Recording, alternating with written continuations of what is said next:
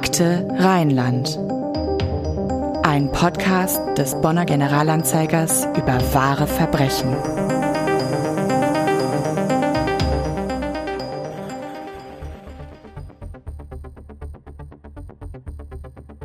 Warum? Es ist die Frage nach dem Warum, die Christina J. umtreibt, die sie nicht loslässt und die sie jetzt mit ihrer Geschichte an die Öffentlichkeit gehen lässt. Warum verschwand ihre Mutter vor fünf Jahren am Valentinstag spurlos aus dem gemeinsamen Haus der Eltern in Ittenbach? Warum hat sie sich seitdem nie bei ihrer Tochter gemeldet? Christina J. sucht nach Antworten. Deshalb wandte sich die heute 20-Jährige schließlich wieder an die Polizei und auch an den Fernsehsender RTL. Jetzt wird nach Sigrid Paulus offiziell gesucht. Als Christina J. an jenem Valentinstag vor fünf Jahren nach Hause kam, war ihre Mutter weg. Meine Eltern hatten sich gestritten, berichtet sie. Seitdem hat die damals 15-Jährige ihre Mutter nicht mehr gesehen. Ihr Vater hat seine Frau danach noch zweimal kurz gesehen, erzählt er. Zwei Tage später kam sie und hat ein paar Sachen in eine Sporttasche gepackt. Einige Tage seien vergangen, dann kam sie mit zwei jungen Männern in einem weißen Lieferwagen mit Kölner Kennzeichen. Sie hat ihre Sachen gepackt und sei gegangen. Hallo zusammen, wir begrüßen euch zu einer neuen Episode von Akte Rheinland, dem Crime-Podcast des Bonner Generalanzeigers. Wir sprechen hier an jedem zweiten Donnerstag über wahre Verbrechen aus Bonn und der Umgebung. Vorab wie immer die Bitte an euch. Wir freuen uns sehr, wenn ihr uns hört, wenn ihr uns weiterempfehlt, unseren Podcast teilt, liked und uns folgt oder abonniert. Und natürlich freuen wir uns auch immer ganz besonders über eine nette Bewertung von euch. Ich bin Anna-Maria Bekes, bei mir ist mein Kollege Andreas Deik. Und wir freuen uns natürlich sehr, wenn wir auch schon beim Freuen sind, über unseren früheren Kollegen Michael Lehnberg, den wir hier heute begrüßen dürfen und mit dem wir tatsächlich beide in der Lokalredaktion in Siegburg schon zusammengearbeitet haben als Reporter damals. Hallo Michael. Ja, hallo zusammen. Ich freue mich auch bei euch zu sein. Der Fall, über den wir heute sprechen, der spielt allerdings nicht in Siegburg, wo wir zusammengearbeitet haben, sondern in Königswinter, genauer in Ittenbach. Und Ittenbach kennst du ja ganz gut, Micha, oder? Ja, das kann man so sagen. Das ist mein Heimatort und ich wohne seit 1998 mit meiner Familie in dem beschaulichen Örtchen im Siebengebirge am Fuße des Ölbergs. Sehr schön. Was da allerdings passiert ist vor einigen Jahren, das war ganz und gar nicht schön. Wir sprechen heute über den Fall Sigrid Paulus. Und dieser Fall ist so außergewöhnlich, weil er viele Jahre lang eigentlich ein vermeintlicher Vermisstenfall war. Wir haben am Anfang einen Ausschnitt aus dem Artikel einer Kollegin gehört, den sie im Januar 2013 geschrieben hat. Kurz zuvor hatte die Tochter von Sigrid Paulus, Christina, ihre Mutter als vermisst gemeldet. Ja, aber weg war sie doch schon sehr, sehr viel länger, stimmt's? Ja, das stimmt. Sigrid Paulus sollte, so hieß es im Jahr 2013, im Februar 2008, ganze fünf Jahre zuvor, ihre Familie, den Mann und die beiden Kinder aus freien Stücken verlassen haben. Der Ehemann berichtet, dass sie sich gestritten hätten und sie daraufhin abgehauen und nur noch einmal wiedergekommen sei, um ein paar Sachen einzuladen. Danach hörte die Familie nie wieder etwas von ihr. Und Sie haben sie damals nicht als vermisst gemeldet? Naja, sie sind wohl, so hieß es zumindest 2013, damals zur Polizei gegangen. Die Beamten hätten aber gesagt, dass Sigrid Paulus als erwachsene Person gehen könne, wohin auch immer sie wolle. Und dass ihr Verschwinden nicht als Vermisstenfall eingestuft werde. Die Beamten haben damals dem Ehemann die Geschichte einfach abgenommen. Ja, nach anderthalb Jahren ist die Familie dann erneut zur Polizei gegangen und da gab es dann plötzlich auch eine angebliche Spur zu Sigrid Paulus, richtig? Ja, das ist richtig. Damals teilte man der Familie mit, die Frau sei im September 2009 bei einer Verkehrskontrolle aufge aufgefallen. Was aber laut Polizei, wie sie sehr später sagte, nicht weiter verifiziert werden konnte. Der Ehemann und Vater der beiden Kinder berichtete unserer Kollegin im Januar 2013 dann, er hätte Kontakt zum Einwohnermeldeamt, zur Krankenkasse seiner Frau, zum Jugendamt aufgenommen, alles vergeblich. Die Tochter, Christina, macht im Laufe der Jahre nachdem die Mutter verschwunden ist, ihren Realschulabschluss und eine Ausbildung, die heiratet, aber mit dem plötzlichen Verschwinden der Mutter kann sie einfach nicht abschließen und deshalb geht sie dann 2013 an die Öffentlichkeit und wendet sich ans Fernsehen. Ja, sie nimmt Kontakt zum Fernsehen der RTL und auch zu uns, dem Generalanzeiger, auf, um Aufmerksamkeit für ihre Geschichte zu bekommen. So hofft sie ein Lebenszeichen ihrer Mutter zu erhalten. Und es kommt dann auch langsam Bewegung in den Fall, die Polizei veröffentlicht ein Foto, es gibt mehrere Medienberichte, die Kripo ermittelt intensiv und schließlich schließen Polizei und Staatsanwaltschaft ein Gewaltverbrechen nicht mehr aus. Denn die Vermisste hat sich seit ihrem Verschwinden nicht mehr bei ihren Angehörigen, Freunden, geschweige denn Bekannten gemeldet und nirgendwo einen neuen Wohnsitz angemeldet. Die Sachlage ist dann wie folgt. Es wird also jetzt wegen des Verdachts eines Tötungsdelikts ermittelt und im Oktober 2013 kommt der Fall nochmal ins Fernsehen, nämlich zu Aktenzeichen XY. Genau, doch auch nach der Ausstrahlung von Aktenzeichen XY ergibt sich keine konkrete Spur für die Polizei. Die Beamten sagten damals unserer Zeitung, es sei sehr auffällig, dass es in all den Jahren keinerlei Lebenszeichen von Sigrid Paulus gegeben habe. Ein Tötungsdelikt wird somit immer wahrscheinlicher. Und am 30. Oktober wird es dann Gewissheit. Es stellt sich heraus, dass Sigrid Paulus ihren Wohnort in Wahrheit niemals verlassen hatte. Eine Frauenleiche haben Ermittler gestern im Keller eines Hauses in Ittenbach gefunden. Sie gehen davon aus, dass es sich dabei mit großer Wahrscheinlichkeit um die seit fünf Jahren vermisste Sigrid Paulus handelt. Der Generalanzeiger hatte berichtet. Bei einer aufwendigen Durchsuchung ihres Hauses, in dem die damals 40-Jährige zusammen mit ihrem Mann gelebt hatte, machten die Ermittler den schrecklichen Fund. Nach stundenlanger Suche seien die Einsatzkräfte vormittags im Keller auf die Leiche einer Frau gestoßen, sagt Polizeisprecher Frank Piontek. Den Ehemann der Gesuchten hatte die inzwischen gebildete Mordkommission am Morgen ins Polizeipräsidium gebracht. Er wurde mittlerweile festgenommen. Michael, du wohnst ja in der Nachbarschaft des Tatorts. Kannst du dich erinnern, wie diese Nachricht damals aufgenommen wurde? Ja, da kann ich mich gut dran erinnern. Das war natürlich über Wochen Gesprächsthema Nummer eins im Ort und ich erinnere mich daran, dass viele Menschen geschockt waren über die Kaltschnäuzigkeit des Ehemannes, der fünf Jahre mit seiner einbetonierten toten Frau in einem Haus gelebt hat. Viele kannten das Haus und Bekannte von mir hatten nebenan gewohnt. Auch über die Frage, wieso die Lügengeschichte so lange aufrechterhalten werden konnte und die Polizei nicht schon früher den Ehemann von Sigrid Paulus vernommen hatte, haben viele Ittenbacher nachgedacht. Die Anteilnahme für die Familie äh, war damals sehr groß und die Ittenbacher Geschäftsleute riefen noch vor der Beerdigung von Sigrid Paulus eine Spendenaktion ins Leben, weil sie gehört hatten, dass die Familie kein Geld hatte. Ja, man kann sich das im Grunde eigentlich kaum vorstellen. Dieser Mann sitzt da in mehreren Fernsehsendungen, berichtet unter Tränen vom Verschwinden seiner Frau. Der macht seine Kinder glauben, die Mutter sei einfach gegangen, ohne sich zu verabschieden und ohne sich je wieder zu melden. Und in Wirklichkeit hat er sie umgebracht und ihre Leiche im Keller des eigenen Hauses einbetoniert und darauf ein Weinregal gebaut.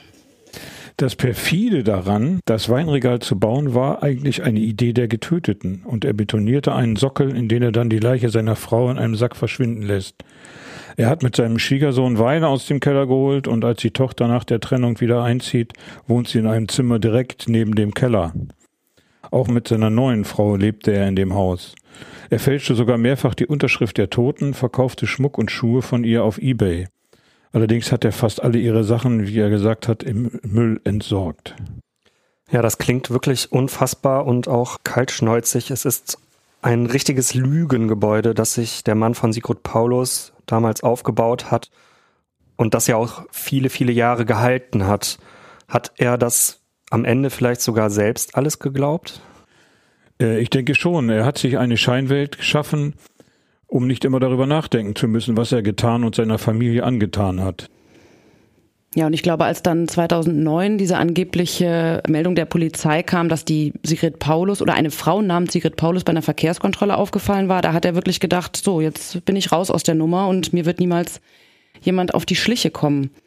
Fest steht, und das ist irgendwie das Verrückteste an der ganzen Geschichte, der Ehemann und wie sich ja dann rausstellt, Täter, ist nach dem vermeintlichen Verschwinden seiner Frau, nachdem er sie getötet und versteckt hatte, offenbar für seine Kinder und vor allem für die Tochter zu einem besseren Vater geworden, als er es je zuvor gewesen war.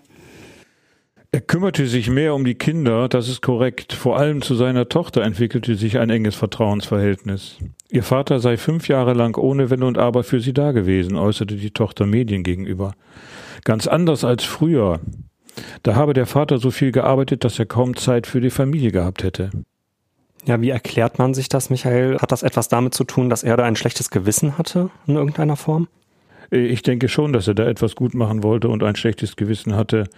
Man muss sich ja mal vorstellen, der hat seine Frau umgebracht und äh, mit dieser Tat muss er dann auch erstmal leben. Vielleicht müssen wir nochmal, weil das jetzt alles irgendwie so holter die Polter wirkt, also die Vermisstenanzeige und dann wird auf einmal diese Leiche dann doch gefunden. Vielleicht muss man da nochmal genauer erklären, wie der Ehemann überhaupt dann ins Visier der Ermittler gekommen ist. Micha, kannst du dazu was sagen? Der Fall wurde ja in Aktenzeichen Y vorgestellt und da war auch der ermittelnde Kommissar zu Gast und hat den Fall geschildert. Und es ist so, dass sie, nachdem die Tochter sich bei der Polizei gemeldet hatte, Ende 2012, intensive Ermittlungen gestartet wurden. Unter anderem wurden Nachbarn befragt, das Umfeld befragt und auch die Tochter nochmal befragt. Und da sind eben halt einige Dinge zutage gekommen, die äh, nahelegten, dass es hier nicht mit rechten Dingen zugeht. So ist der Polizei unter anderem mitgeteilt worden, dass kurz nach dem Verschwinden von Sigrid Paulus umfangreiche Gartenarbeiten angestrengt worden seien von dem Ehemann. Und was den Kommissar auch sehr stutzig gemacht hat, war der Umstand, dass der Ehemann kurz nach dem Verschwinden auch sich einen Schäferhund angeschafft hat und es war aber auch klar, dass Sigrid Paulus nie einen Hund in ihrer Wohnung, in ihrem Haus haben wollte. Damit ging die Polizei davon aus, dass der Ehemann wusste, dass sie nie mehr nach Hause kommt. Das war so auch so ein Indiz dafür, sich den Ehemann näher anzuschauen und ihn zu vernehmen. Was ich auch sehr eindrücklich finde, ist die Geschichte, wie sie dann nachher tatsächlich in das Haus kommen. Die Ermittler sind da angekommen, da war erst nur die Tochter zu Hause.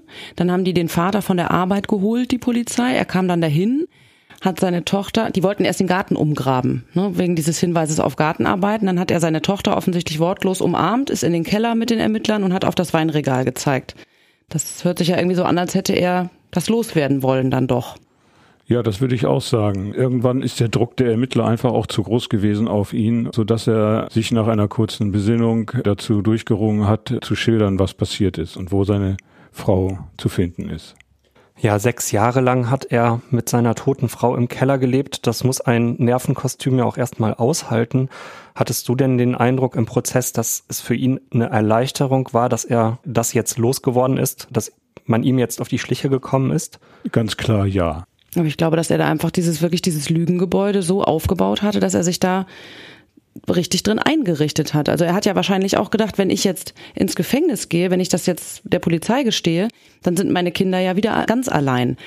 Also deshalb hat er das wahrscheinlich so aufrechterhalten und als es dann anfing zu bröckeln, ist es wahrscheinlich komplett zusammengestürzt über ihm. Wenn wir jetzt über die Tat sprechen, wie konnte es dann überhaupt dazu kommen? Was wissen wir über die Familie und was wissen wir über diesen Mann? Beide waren in der Gastronomie tätig und arbeiteten als Kellner und Kellnerin. In einem Hotelrestaurant auf der Margaretenhöhe in Ittenbach haben sie sich sogar kennengelernt. Später pachteten sie das Hotel, gingen aber pleite und auch mit einem Imbiss scheiterte er.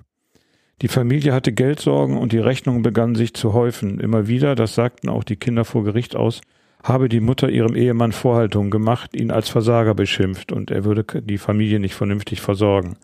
Die Beziehung war offensichtlich sehr konfliktreich. Ja, und wie schon gesagt, lebst du selbst in Ittenbach. Kanntest du den Mann eigentlich persönlich? Nein, ich kannte ihn nicht persönlich, aber ich wusste natürlich, wer äh, das war, der da seine Frau getötet hat.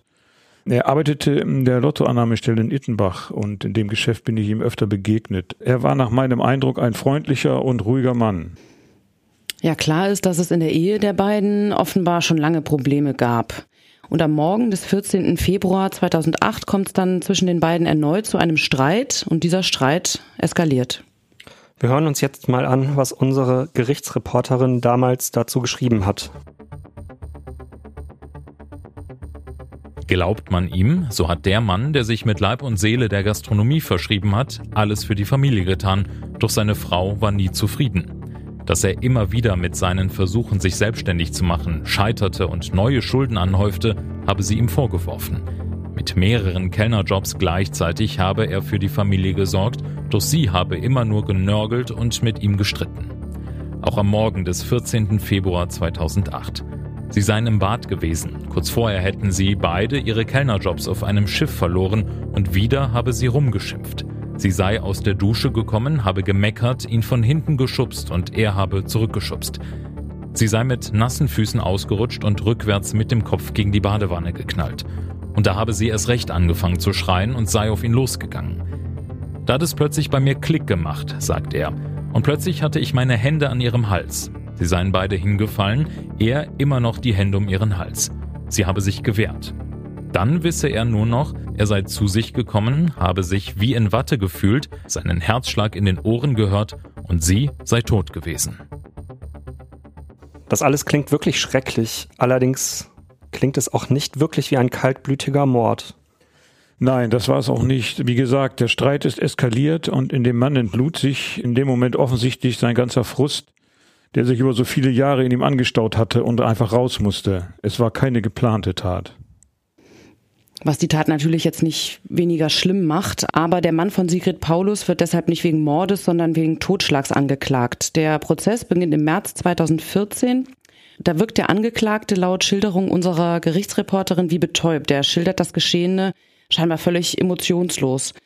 Und er sagte auch, er habe seine Frau erwürgt, weil er Ruhe haben wollte. Und auch die Kinder sagen im Prozess aus. Ja, und beide Kinder bestätigen vor dem Bonner Schwurgericht die Version ihres Vaters, dass der Streit zumeist von der Mutter ausging.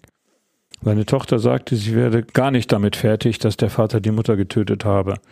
Sie steckte zwischen Realität und Wahnsinn, wie sie es ausdrückte, und kämpft vor Gericht und beim Prozess mit den Tränen. Im Beisein ihrer Anwältin saß sie im Zeugenstand und beantwortete alle Fragen. Dabei sagte sie aber kein böses Wort über den Mann, der ihr die Mutter genommen hatte.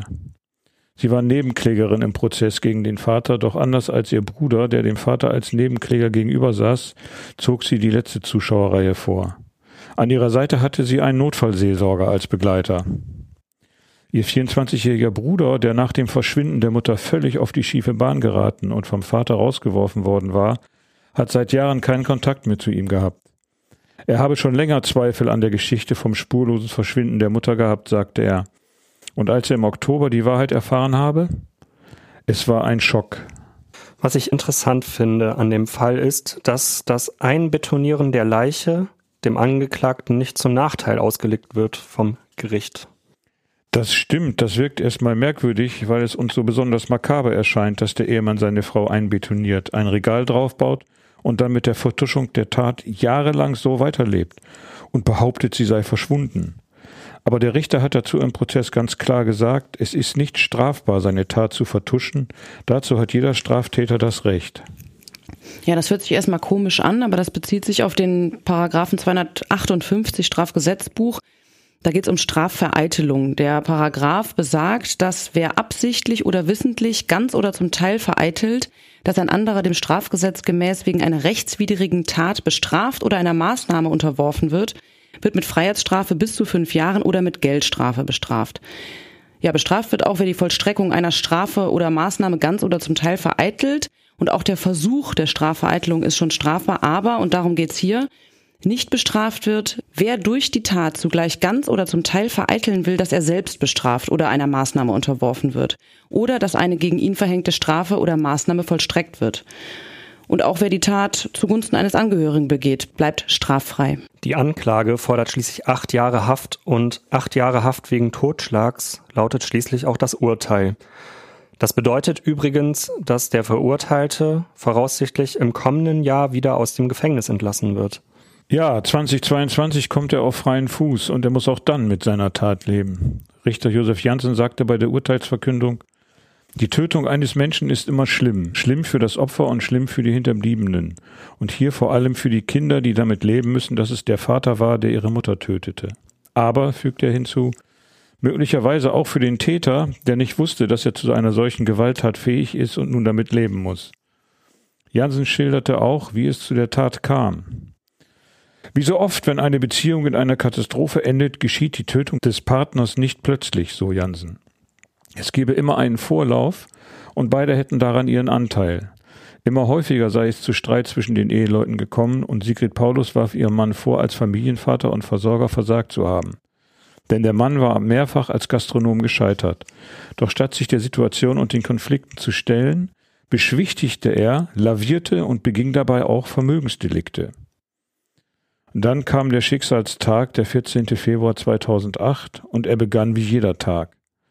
Doch als beide im Bad waren und Sigrid Paulus ihn wieder einmal wegen der Arbeitslosigkeit und der Finanzmiserie anging, passierte es. Als sie ihn schubste, schubste er zurück. Und als sie stürzte und ihn nun an den Armen packte und anschrie, sei es zu einer affektiven Entladung gekommen. Nun reichte es ihm, erklärte der Richter. Er konnte es nicht mehr aushalten und er wollte es auch nicht mehr aushalten. Er wollte endlich Ruhe. Dann packte er sie am Hals und drückte zu, bis sie tot war. Er wollte sie töten, so Richter Jansen. Denn wer seinem Opfer minutenlang kraftvoll den Hals zudrückt, der weiß genau, was er tut. Ja, und für die Tochter, die sich da ja so engagiert hat, muss das doch ein wahnsinniger Schlag gewesen sein. Erst verliert sie die Mutter und dann den Vater, der die Mutter umgebracht hat, der sitzt nun im Gefängnis. Jein, würde ich sagen. Also natürlich ist ihr Leben, wie es war, zusammengebrochen. Einmal als die Mutter verschwand und sie gar nicht wusste, wo sie ist und warum sie sich nicht von ihr verabschieden konnte. Und dann nochmal, als rauskommt, dass der Vater die Mutter getötet hat. Aber nach allem, was ich dazu weiß und gehört habe, ist sie am Ende an dieser Geschichte tatsächlich gewachsen und hat sie auf eine ganz bewundernswerte Art verarbeitet. Die Tochter hat ja selbst sehr stark darauf hingewirkt, dass die Geschichte ihrer Mutter doch noch aufgeklärt wird und sie hat immer wieder mit der Polizei gesprochen und schließlich hat sie den Gedanken zugelassen, dass der Vater der Täter sein könnte. Am Ende ist und bleibt das natürlich eine ganz furchtbare Geschichte, vor allem weil sie in Ittenbach offenbar auch vielfach gar nicht so sehr als Tochter des Opfers gesehen wurde, sondern als Tochter des Täters. Sie hat nach wie vor Kontakt zu ihrem Vater, soweit ich weiß, mal mehr, mal weniger. Damals hat sie gesagt zu diesem Verhältnis, er ist der Mensch, der meine Mutter tötete, aber der Vater, der sich sechs Jahre um mich kümmerte. Also was sie hat, ist zumindest die ganz sichere Erkenntnis, meine Mutter hat mich nicht verlassen. Ja, und auf sie wartet nun eine neue Herausforderung, wenn ihr Vater, der Mann, der ihre Mutter getötet hat, aus dem Gefängnis entlassen wird. Sie hat den Kontakt, wie gerade gesagt, immer aufrecht gehalten und beide müssen nun in einem Leben nach Tat und verbüßter Strafe sich neu einrichten.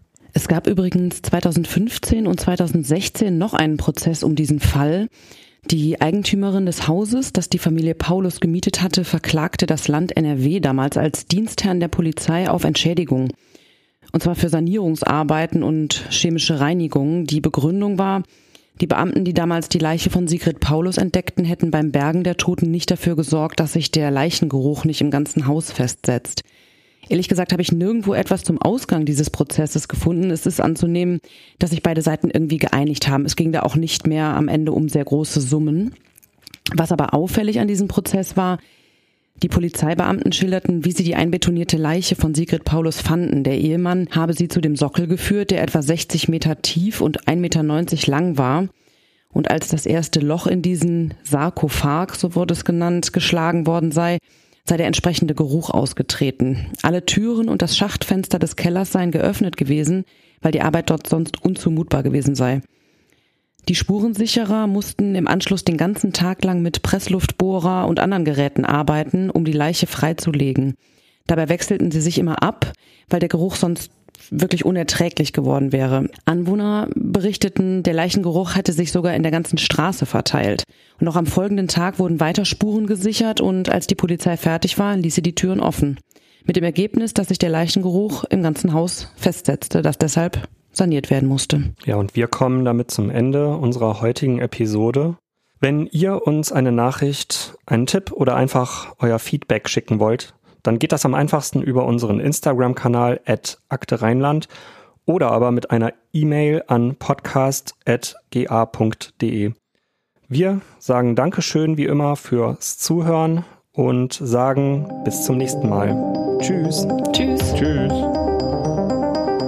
Das war Akte Rheinland, der GA-Podcast zu Kriminalfällen aus Bonn und der Region. Akte Rheinland ist eine Produktion der Generalanzeiger Bonn GmbH. Redaktion und Produktion Anna-Maria Bekes und Andreas Deik. Nachrichtenstimme Daniel Dähling. Intro und Outro Charlotte Pekel. Grafik Sabrina Stamp.